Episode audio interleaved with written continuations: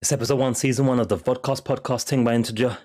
We're doing Resident Evil 8, The Medium, Mass Effect Legendary Edition, Google shutdown hype, not hype, more like bad news, worries, and some YouTube stuff. It's coming up right now. Let's do it!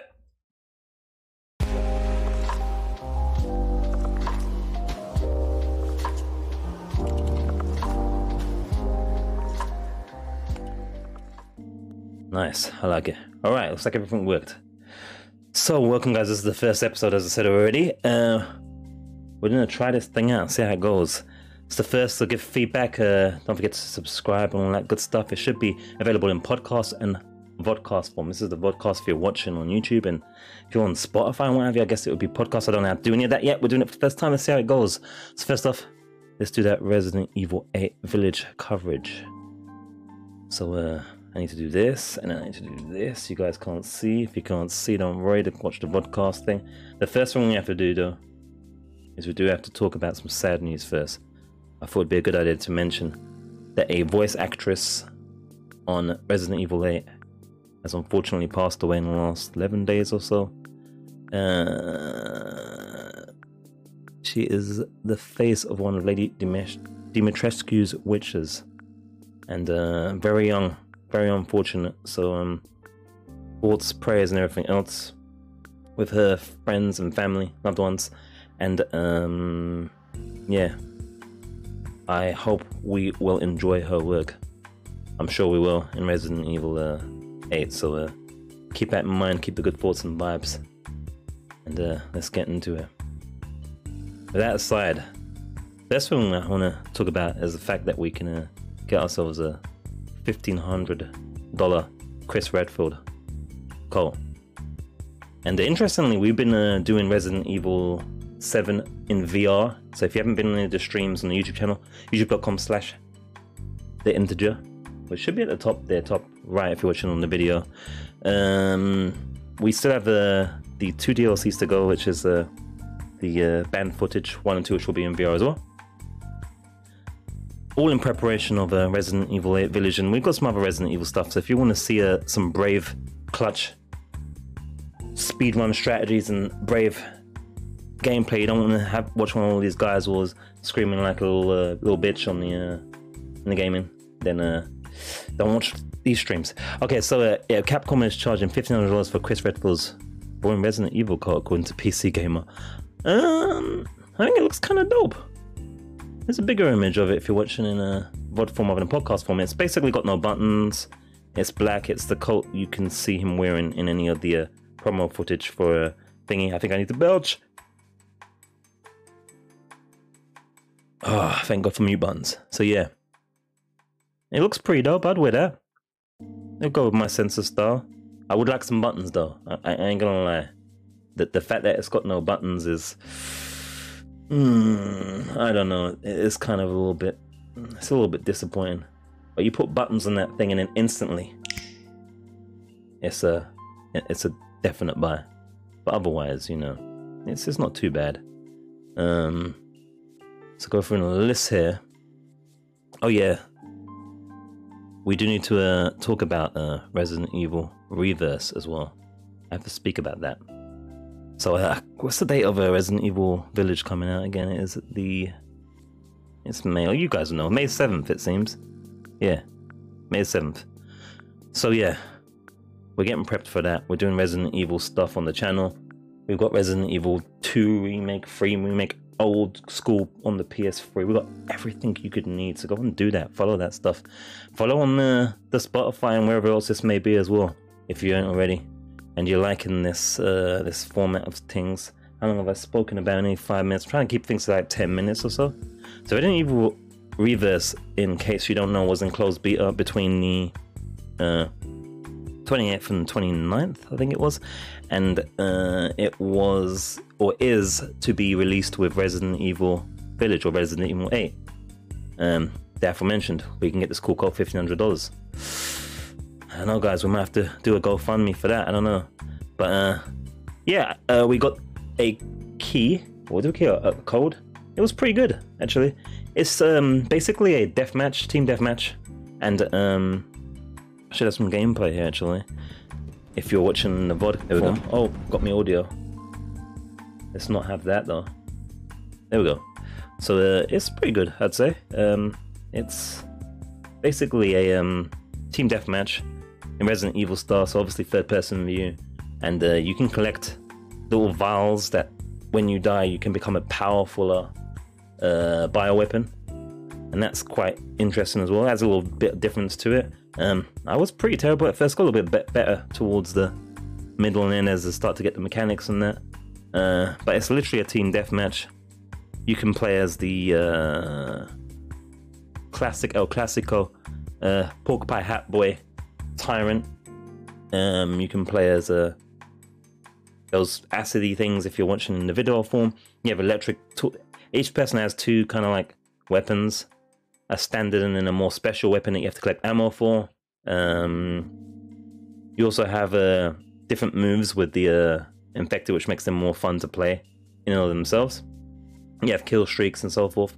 And it was in the police station map itself. The rounds are pretty quick. You just play quick, pretty quickly, do your specials. Each characters have different specials and stuff. Like, uh, I think it's Claire has the electric stun, um, kind of like trap thing that you can put on the floor. Uh, and as we're seeing here, um, I've almost called her Maya there. What's her name? Um, Ada. Ada can do some mad ninja flip thing. It's pretty nuts. Um, some seem to be more powerful than others. I don't know if there's going to be level ups and stuff. Remember, this is a closed beta demo that we had access to. They picked at random. Um, so yeah, it was pretty good, and it was definitely uh, fun to play for what it was. I don't know if it's going to do anything more than Resident Evil Resistance, which was more like in the vein of Left 4 Dead. I think it's going to have less stickiness than Left 4 Dead, maybe.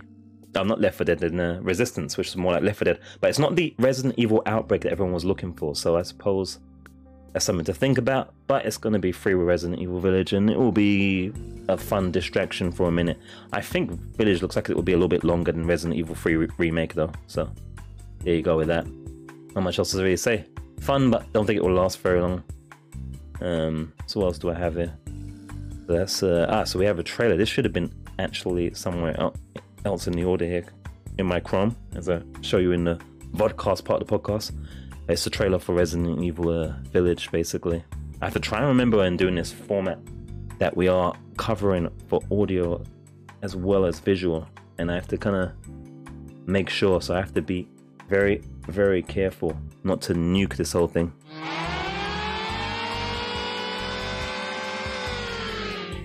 Gotta be careful. There she is, though. We've got to talk about uh, Lady Dimitrescu. Uh, can we get some? Do we want to dare get some audio on her? I don't know.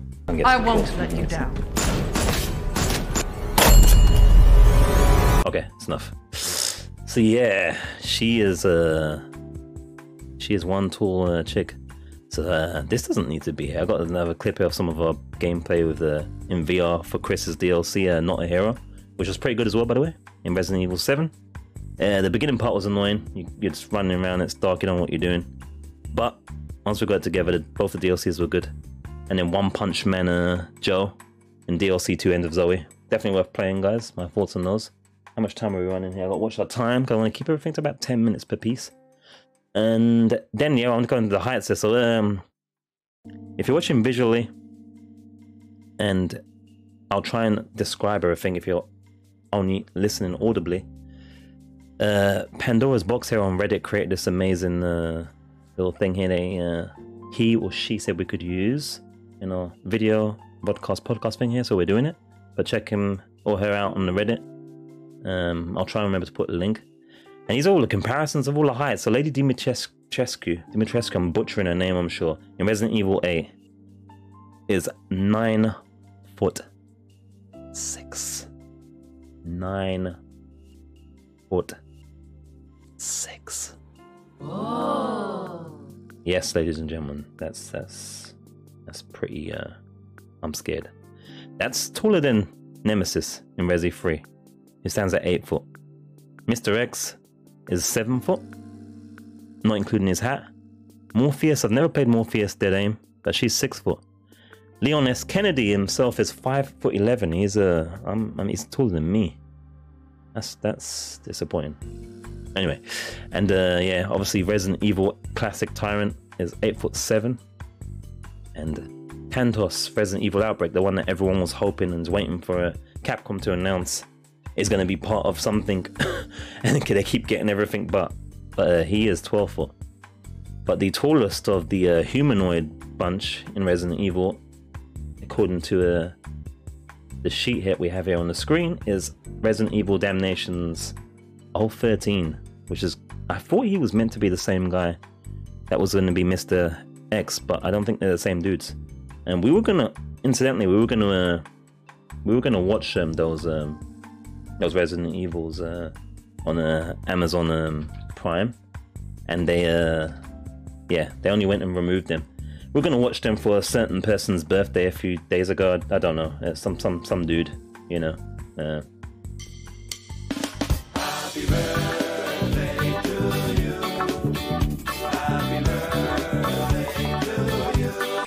Yeah. Apparently, I, I might that person might share a birthday with a Jacksepticeye. Ain't it funny how one person can get like millions of happy birthday, and even if you're not Loki, you put you under pressure in the streaming space if you're sharing your birthdays and stuff, and uh, you know you, you're lucky if you get like a lucky if you get like even two people saying uh, happy birthday, right? If you do that, it's uh, yeah, it's uh, it's it's it's it's it's not it's it's, it's not good. It's not good. But uh, you know, I don't want the pressure, so I don't tell anybody. It's all good.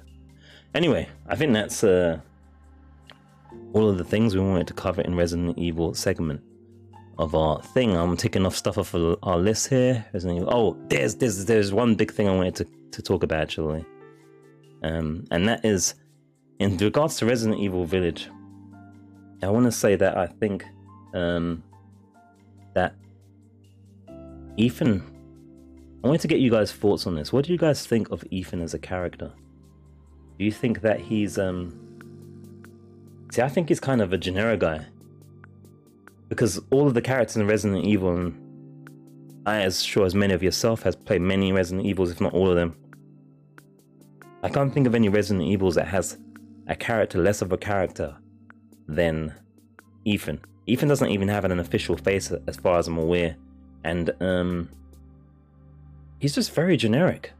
He's not a Leon, he's not iconic, he's not a Chris. I was hoping that we would be playing as Chris in Resident Evil 8. It looks like this Chris is in the story, but not a playable main. You know? Um, and I get the whole first person camera thing be more scary, blah blah blah.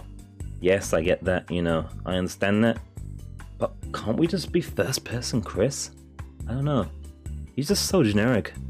I just don't have any feeling towards him. Nothing negative. He's not irritating, but he's not interesting, you know?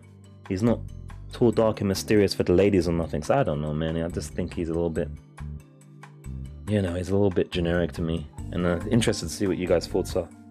So feel free to comment wherever you want to, and wherever you can. We have discords and you know, all sorts. Also, if you want to have access to the Velvet Room, there is the uh, Patreon as well, where you can help not only with uh, your fantastic presence that you already are now, but you can also um, drop a dollar or more.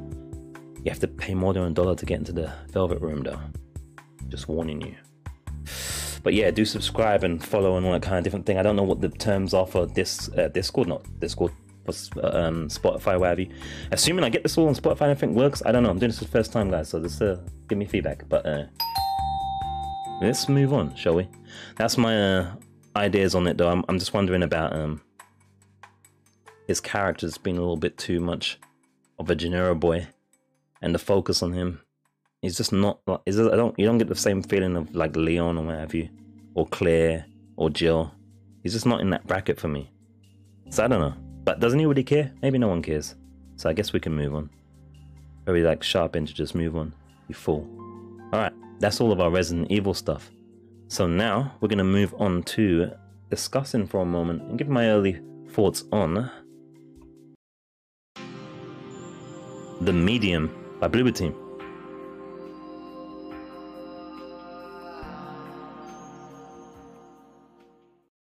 Right, so the medium was released in what, a couple of days ago. You can see how much research I've done for this, right? And also, do I need to change my uh, camera size for anyone that's vodding? of of, of not vodding, podcasting. Yeah, got it smaller. So yeah, um, when did it come out? February something, six six or something. Where's my rest of my stuff?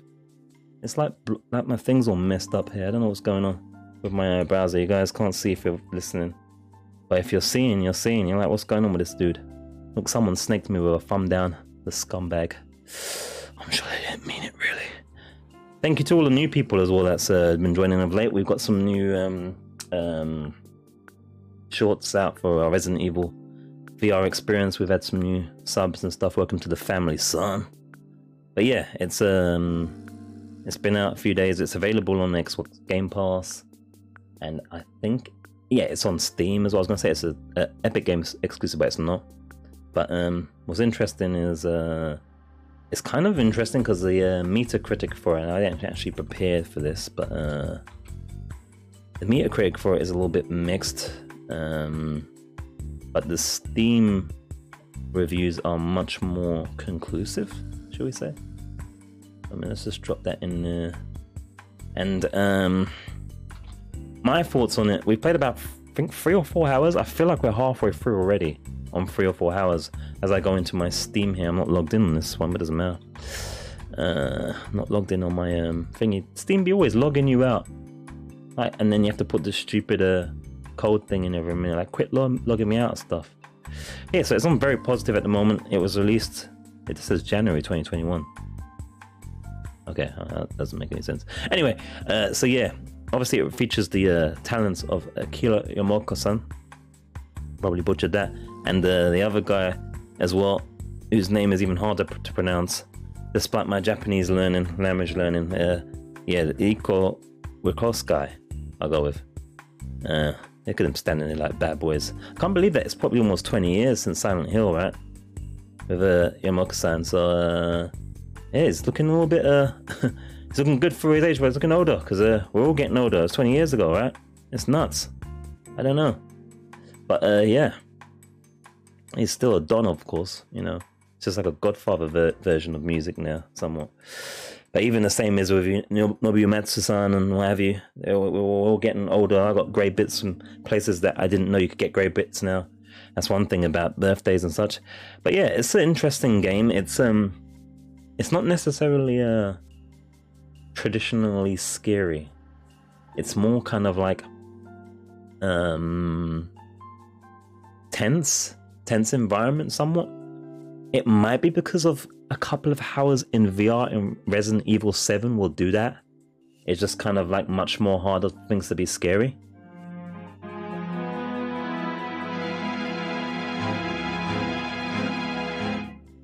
It might be that. I'm not sure, but um yeah, some people are iffy about whether it's scary or not. So there's there's that minor factor to it. There's for me, probably the main factors though is the fact that it's about eight hours runtime. It costs uh, UK money forty pound, forty quid, forty three if you want that deluxe, or forty four if you want the deluxe even, and it's um, it's eight hours long. Now I've said this before in a, in a stream and, and other places and that that you know I've spent twenty or thirty pound for a meal on a special day, you know, and that gets ravaged in 15 minutes. So this is still eight hours for the similar money. So I don't know. Relatively speaking, though, it's it's it's quite short. I prefer something these days that is shorter than it probably could have been versus something that is longer than it should be. So I guess I'm feeling a bit mixed in that way. But we haven't finished yet. We're halfway through. But there's a. It took a while for things to get really scary per se. It was more tense atmosphere so so far in it. And then when once we got to the end, it was like a chase sequence and such. And that was quite tense and, and that. Uh, and there was a jump scare that's in one of our shorts. If you check out the uh, youtube.com slash the integer as well, you'll see that um, in that section. There's a, a, clip of that. Um, and it's uh, it's got its moments, but it might be a bit too short and it might be a bit too linear for my taste, maybe. Um, but if you don't mind a game that's very linear and quite short and to the point, with a tense atmosphere I would say that this is uh, it looks very nice as well. Some places looks photorealistic in some ways with uh, ray tracing because this is a Nvidia ray tracing supported game. So that's pretty cool as well. And um, yeah, it looks nice. Some of the animation model uh, faces and stuff could do little work here and there. Um, you know, but overall, I think the texture works pretty good overall. You can see if you're watching in the vodcast version rather than the podcast version here, there's some nice visuals in there. Do, does does Spotify do like video podcast or is it just the sound? I don't even know. I don't know any of this stuff. So we're just we're just trying this out. Let's see what's going on. But yeah, it looks really nice, and um, you know, there's that. So it looks nice. It plays fine. The puzzles are very simple. There's some optional things here and there, but not too much. It's very focused. So yeah, you know, but it feels like a between a depending on what happens in the next half of the game, it could be up to a nine, but it's kind of more like a a seven, seven and a half out of ten at the moment. That's just a first impressions review right there for you guys. So that's uh, the medium. It's at 71 overall. Metacritic, but who gives a damn about Metacritic, right? It's not really a rating thing. I think players are finding about a seven as well. So there you go. But it's higher on a, it's about 87% on a Steam at time of recording. Worth checking out though if you've got it on Game Pass. Definitely play it on Game Pass and you like Bloober Team's work. If you're a bit more on the fence, you might have to think about the price factor. But yeah, you know, I think that's all the things I wanted to cover there for that one. So um, I guess really the only thing to do is move on to Mass Effect Legendary Edition hype. Or a discussion, at least, of sorts. So, this one's an interesting one because there are a couple of things I want to cover within it and talk about. So, um, you probably know by now, and you've probably seen the story about this. There's a there's a couple of issues it's cool that we're getting a, a 4K Ultra HD, especially if you have a 4K device or what have you, and you have the 4K capability to see it in there. But um, there are some considerations, I suppose, and that's that there's an argument there's maybe some censorship stuff going on, whether you call it censorship or not. Um, there's also uh, the issue that, that one of the DLCs won't be included, so it's kind of like the complete edition, but not of the trilogy. So in case you don't know as well, Legendary Edition of Mass Effect basically means Mass Effect 1, 2, and 3 with all the DLCs minus the Pinnacle Station DLC. I just did a, like a spit there, I bet I didn't capture out. A little bit spit coming out there.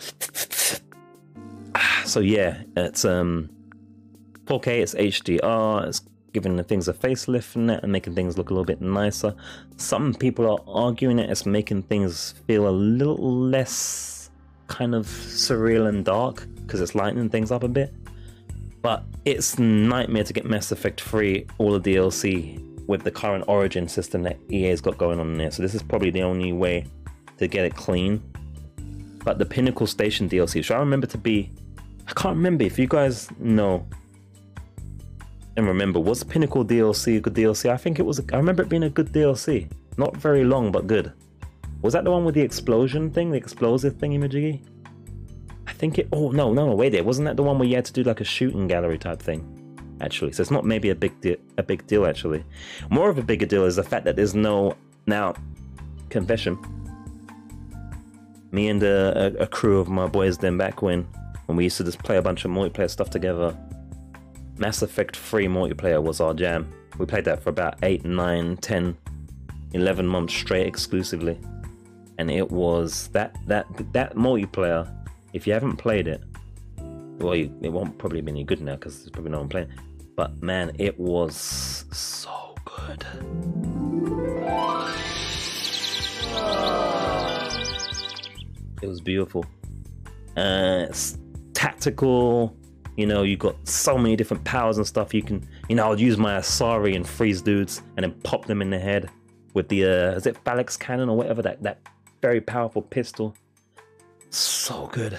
And uh, yeah, it's not not included, and I'm surprised because EA usually like money, and they were selling a sh- load of uh, loot boxes with that game. But it wasn't pay to win because it was against AI, by the way. So you'd be like four four of the galaxy's finest. You could play as Asaris. The only thing you couldn't play as was probably Elcor, but you could unlock them and stuff, and it was very addictive. You know, you could do do do powers and stuff. Ah, it's so such a good. I feel like playing it now, just talking about it. Did any of you guys have an addiction to Mass Effect 3 multiplayer like me and my boys did at one point? It was so good. And I say boys literally because mostly the guys that one. Left 4 Dead we had guys, girls, but Mass Effect one was the the, the core crew, and uh, that was the that was the man's them. It was so good. Uh, I'm kind of sad that it's uh you know I'm kind of sad that it's not uh. I mean, yeah, you like money, so I don't understand. But they they don't they're not doing it. So yeah. In addition to that though, they're gonna cut back on butt shots according to a PC Gamer ar- article. Um, I don't know about this because we all, there's already a, a, a suggestion that to some practitioners of gaming, some people argue that you know the wokeness of the Western society means that now women's sexiness is now censored altogether. Unless the woman is not, if a woman is not traditionally attractive in, in the medium, and I'm talking about the science of things, I'm not talking about, you know, look, you know, we're all lovely people inside, you know, but I'm no Dolce and Gabbana model, okay? There are sexy people, and there are people, and some girls are sexy, you know? They might not be sexy inside, but some girls are like, you know, just that's just the way that be, you know, and that's fine. But um, Western games, especially, seem to have a serious problem with the idea of attractive women, and the idea of attractive women or men enjoying attractive women. Um, it seems to be fine if the character's like a lesbian or something, but if it's a heterosexual, to me, from my perspective, I saw Mass Effect 1 and 2 just kind of like let you do your thing. You want to do dudes, you can do dudes. You want to do chicks, you do chicks. You can you do to do multiple, you do multiple. But I like Mass Effect 3, even though I only got halfway through in that game, it seemed to change that whole thing. And I think they got different types of writers that would be might be why the reason that it changed. But like everybody wanted to just hang out all of a sudden. You had characters that wanted to play chess, and they literally wanted to play just chess. So yeah, um, it's not great. I, I, I do worry about it um, a little bit. Not that I'm, and I don't want to, you know, I don't want to give the impression here that like Miranda butt shots are a deal breaker. you know, I'm not saying don't buy a Mass Effect Legendary Edition now because you're not going to get the uh, extra shots of a Miranda's butt. But like, you know, it's I don't know, it's kind of weird. We're in a world where a lot of women don't mind taking a lot of weird pictures and stuff of their body parts and decimate this disseminating it around the world.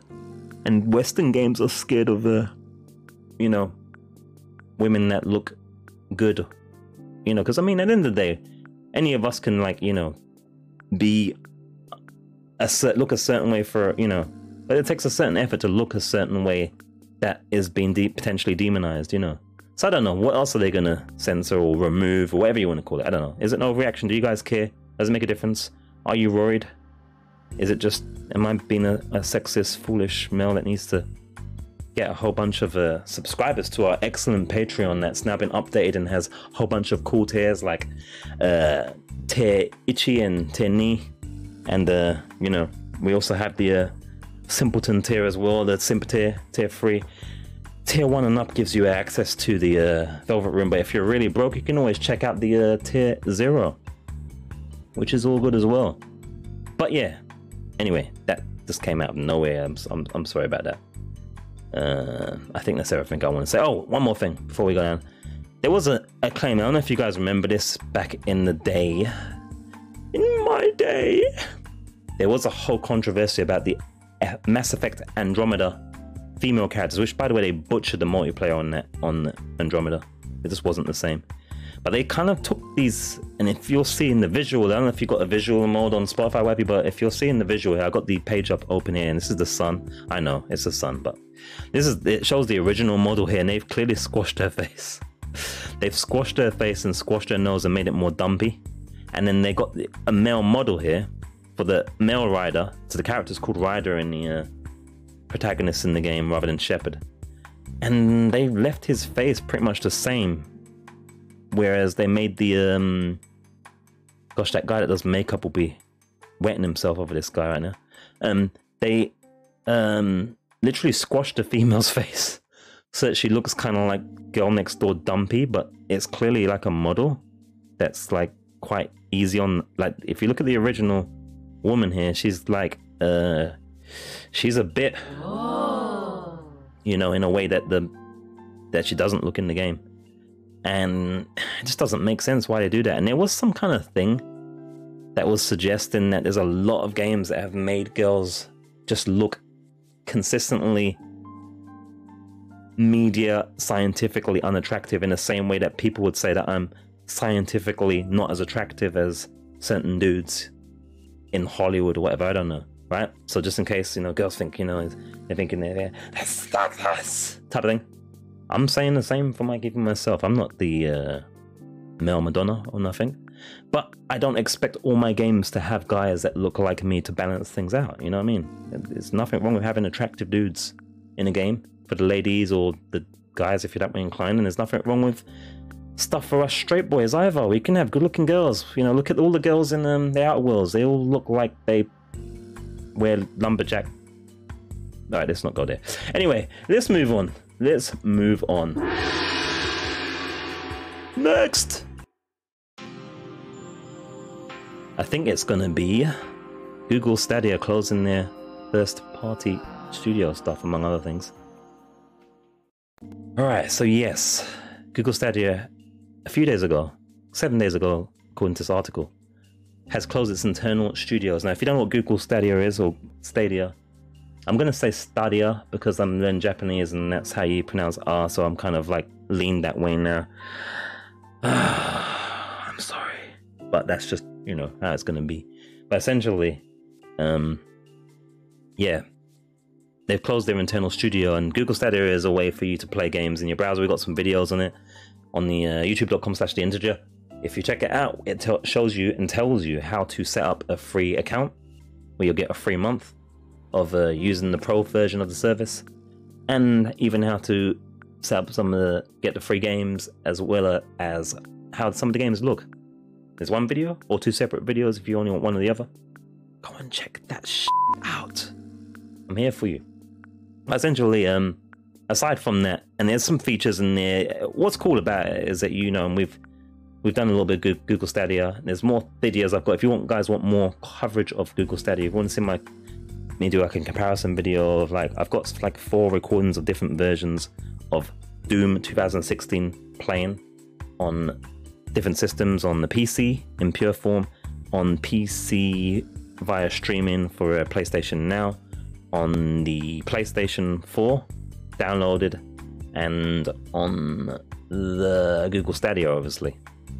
Might do a thing where it's like, can you guess which one? Because it's it looks it's pretty good. It actually works pretty well, and if you are in the right circumstances for needing something like Google Stadia, it could be quite handy to have.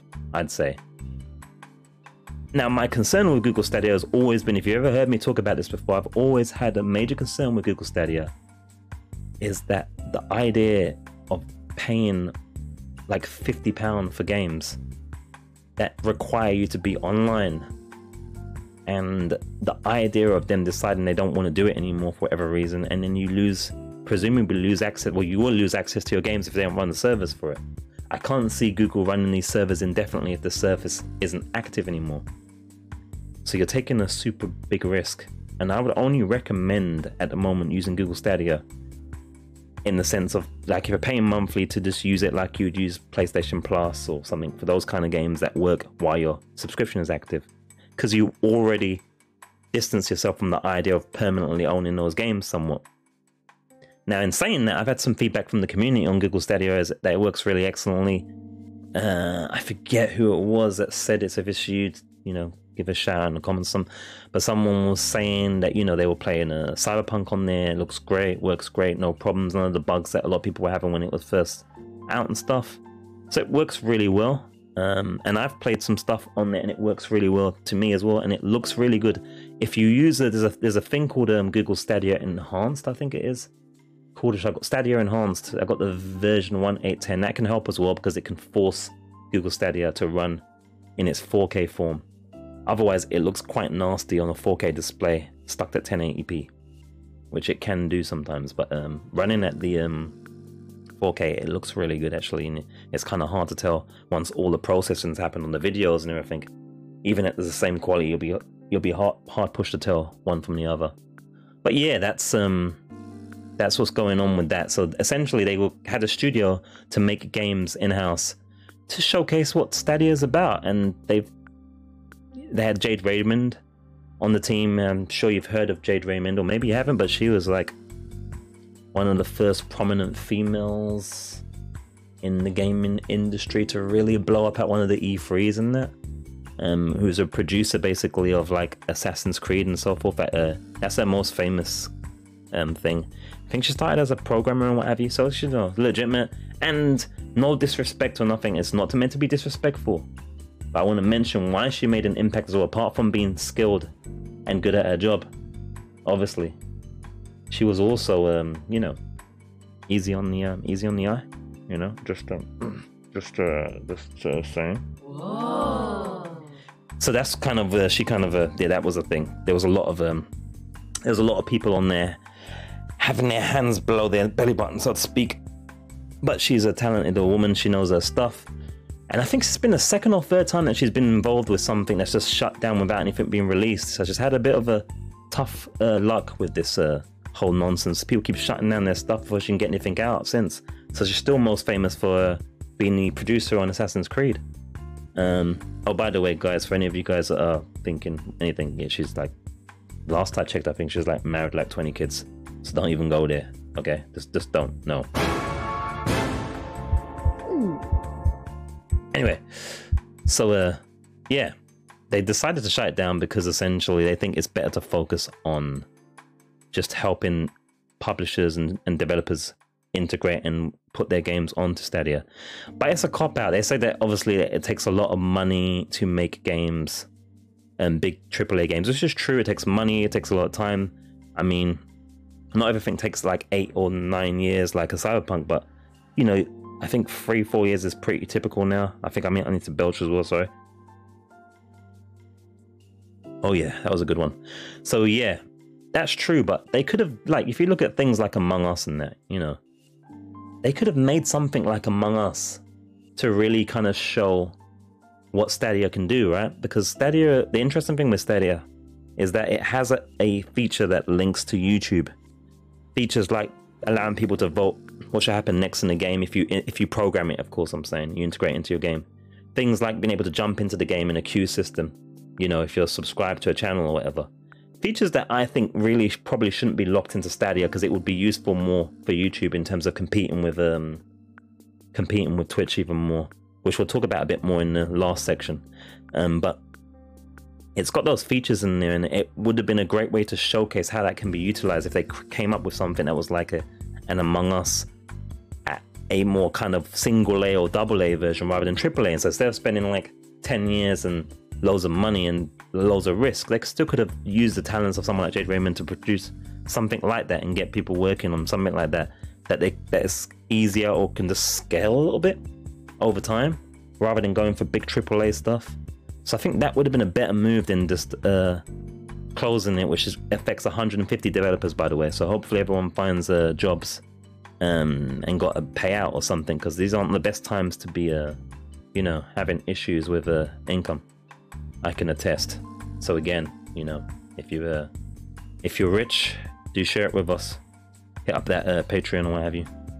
Or there might even be like a, there might even be like a a, a, a support thing you can do on the, the Spotify or something. I don't know how that works, but do one of those things and I'll love you forever, or at least until at least until you don't want to give a brother any more money. Then I'll just love you normal, you know.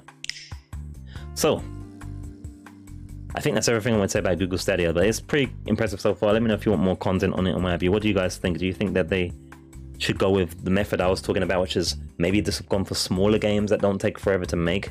but really showcase what Google Stadia is about. Something very mobile, addictive style games like a, a, a, an Among Us in a way. If you look at the mobile game market, a lot of the multiplayer games are very, you know, addictive for people and dominate a lot of the uh, viewing stuff. So, like, why not just have done that and do games that style that they could get out quickly, save a whole bunch of money, and then, uh, you know, they would get the best of both worlds? Does this make you more worried about Stadia? It certainly does for me. And it certainly reinforces my idea of like, don't put a lot of money into this because I don't trust it. I don't know if Google's got a habit of getting rid of things if it doesn't blow up straight away. Which is kind of ironic considering that's exactly what you shouldn't do if you want to get YouTube working for you. The Google give up on things the way that people give up on YouTube. So don't do that. But yeah, if you've put a lot of money into Google Stadia, I don't want to make you nervous. I don't want to click a bait you or anything, but I'd be a little bit worried and concerned. Just be careful.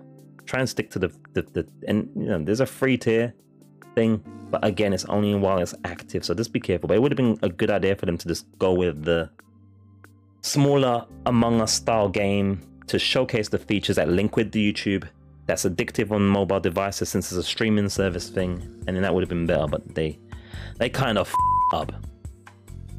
Anyway, let's move on, shall?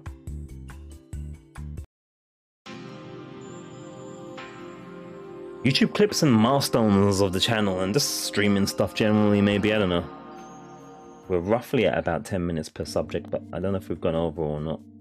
Trying to keep this a little bit lower, 40 minutes already. Ah!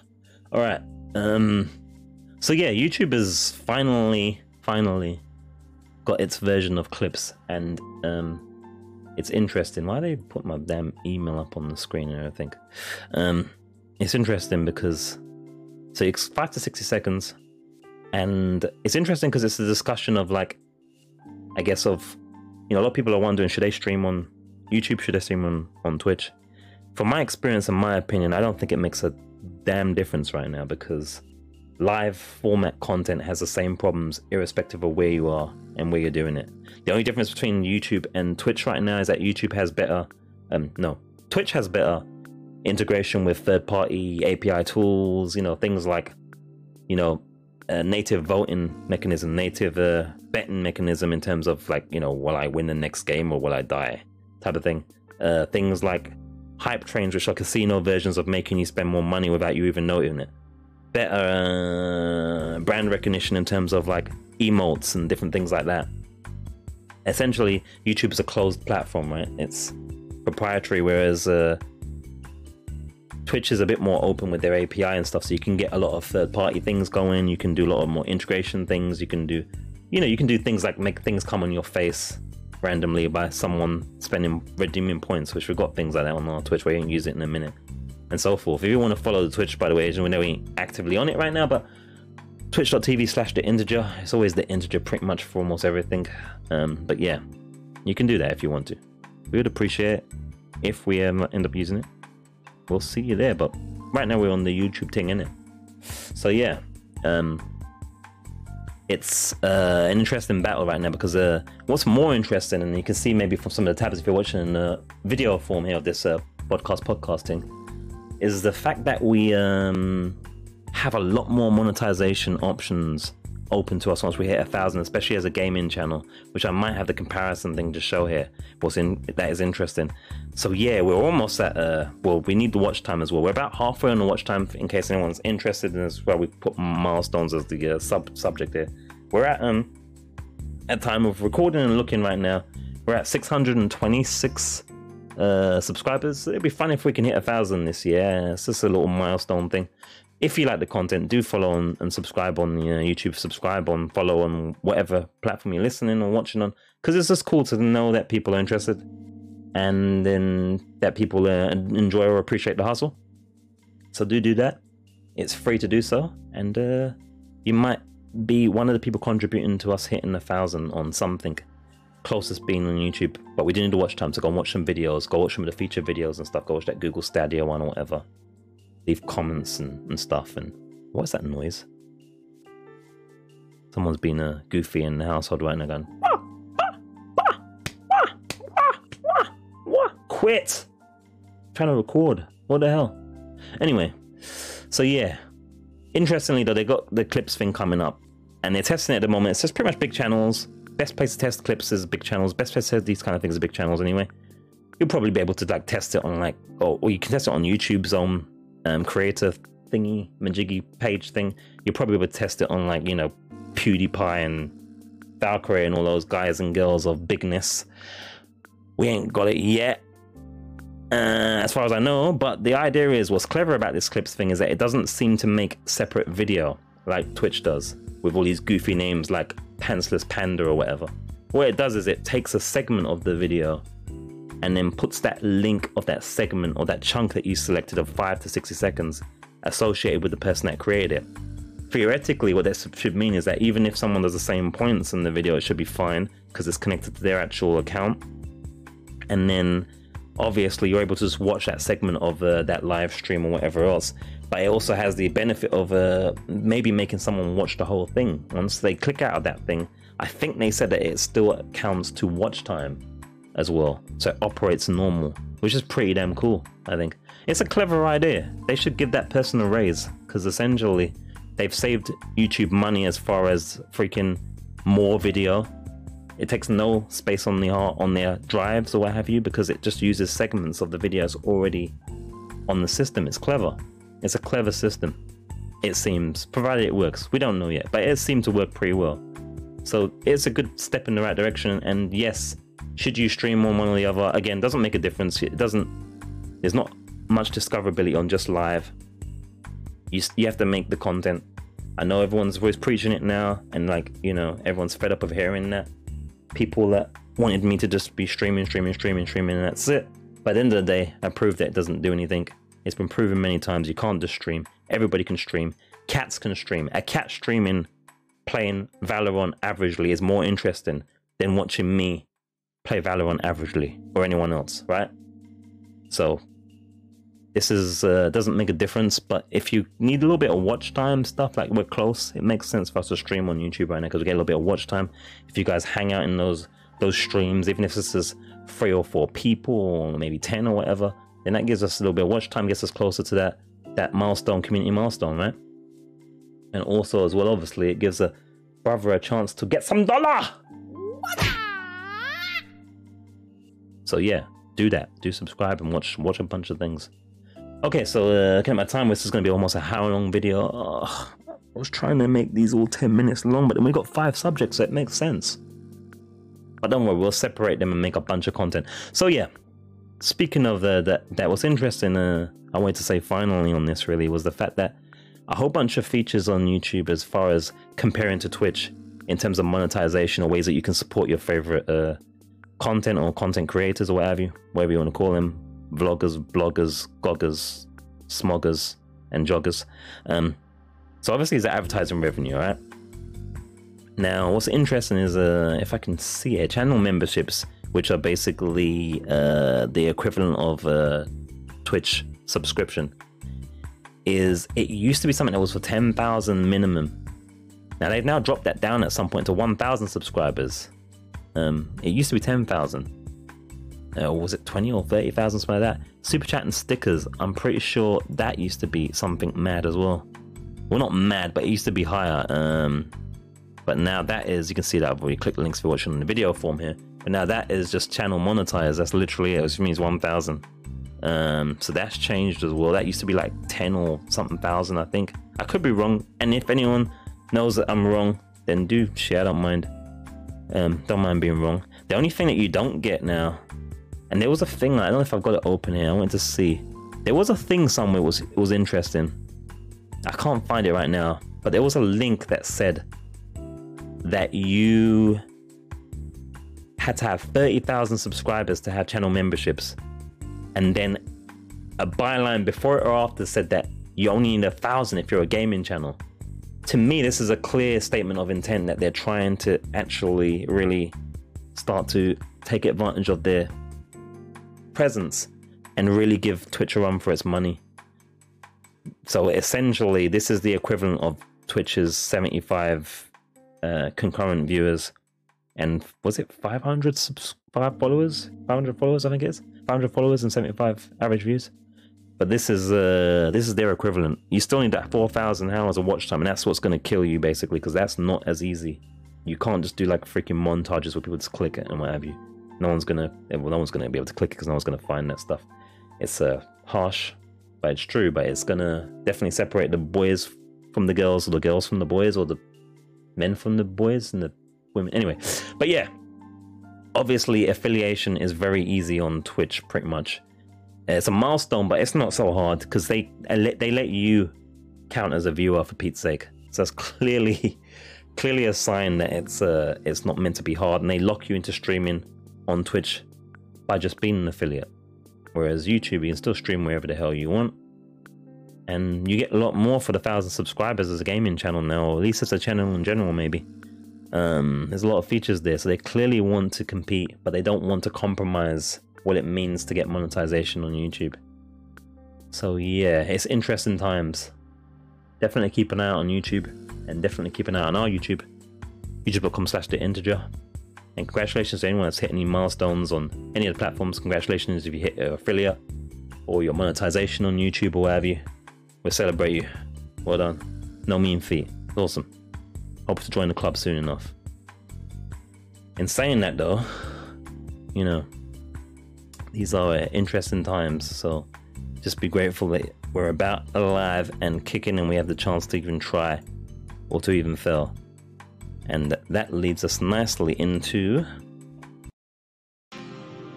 what will be our final segment, which is just basically me saying, you know, aside from thank you for watching or listening, because it's weird you could be listening as well. This is a weird thing. I don't know how this is going to work.